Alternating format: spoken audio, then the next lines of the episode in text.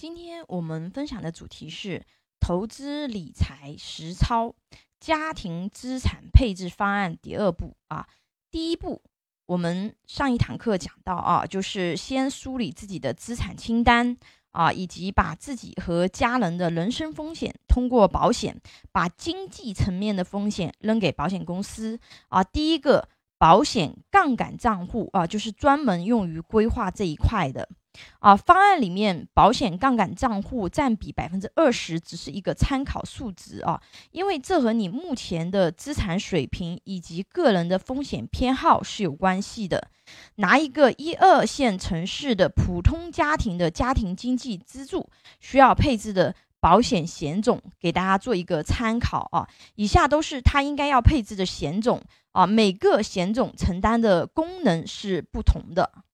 一二线城市的普通家庭啊，尤其是家庭经济支柱，重疾险保额一般建议要配置在五十万或者是五十万以上啊，因为这个险种是承担收入损失补偿的一个险种，承担的是遇到合约内疾病事件啊，保险公司直接赔付对应保险金给你，让你有钱养病、有钱生活的功能啊。第二个医疗险。这个险种承担的是疾病医疗费报销的功能。第三个意外险，这个险种除了承担意外造成的医疗费用报销的功能，还承担意外造成的身故或者是伤残的赔付功能。建议大家意外险的保额可以配置高一些啊，尤其是青壮年人群，因为意外险保障除了赔付意外身故。更多的是要保障自己生存期间的伤残风险，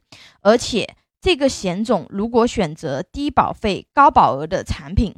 保费很低啊，杠杆很高。第四个，定期寿险，这个险种只有在被保险人发生死亡或者全残的情况下可以赔付保额，承担的是比较大的风险事件。家庭支柱或者对家庭有重要经济贡献的人，因为他或者是他的离去啊，或者是说全残，对吧？不止对家人情感上会造成很大的伤害，对家庭的经济打击更是致命的，需要对家庭收入进行补偿。按照这个思路，把人身事故的经济层面风险对冲给保险公司，风险事件发生时做到。人活着的时候有钱治病，有钱养病，不幸身故也可以承担自己的家庭经济责任。保险这块专业知识还是比较多的啊，很多细节我这边就不展开讲解了。我有一个专门讲解保险课程的专辑，教你买对保险啊，点击即可关注这个课程。如果有保险需求的朋友，也可以给我留言或者关注微信公众号。富贵成长记咨询，下一堂课我们学习投资理财实操家庭资产配置方案第三步，